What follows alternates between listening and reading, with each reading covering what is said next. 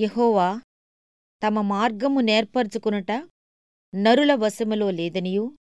మనుష్యులు తమ ప్రవర్తనయందు సన్మార్గమున ప్రవర్తించుట వారి వశములో లేదనియూ నేనెరుగుదును.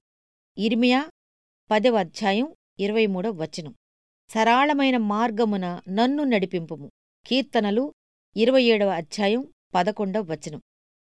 చాలామంది దేవుడు తమని నడిపించేలా తమని తాము ఆయన ఆధీనంలో చేసుకోరు కాని ఆయన్ని నడిపించాలని చూస్తారు. ఆయన తీసుకెళ్ళిన చోట్లకు వెళ్ళరు కాని ఆయనకే దారి చూపించాలనుకుంటారు. నేనన్నాను పొలంలో నడుస్తాను. ఊళ్ళో నడువు దేవుడన్నాడు.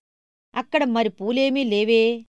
పూలు లేవుగాని కిరీటముంది నేనన్నాను ఆకాశం నల్లగా ఉంది అంతా రొద రణగొణధ్వని నన్నక్కడికే పంపుతూ అన్నాడు అక్కడ పాపం దాగుంది. గాలి స్వచ్ఛంగా లేదు. ఆయనన్నాడు పాపాంధకారముంది ఆత్మలు రోగాలతో ఉన్నాయి.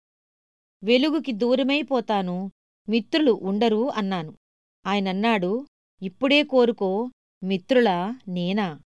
కాస్త గడువియ్యమన్నాను. ఆయనన్నాడు తేల్చుకోవటం కష్టంగా ఉందా?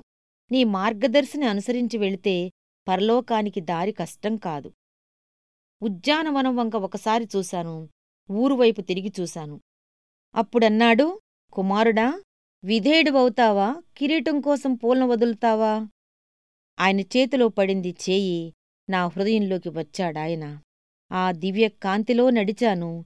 నిజానికి ఒకప్పుడు భయపడ్డ నేను.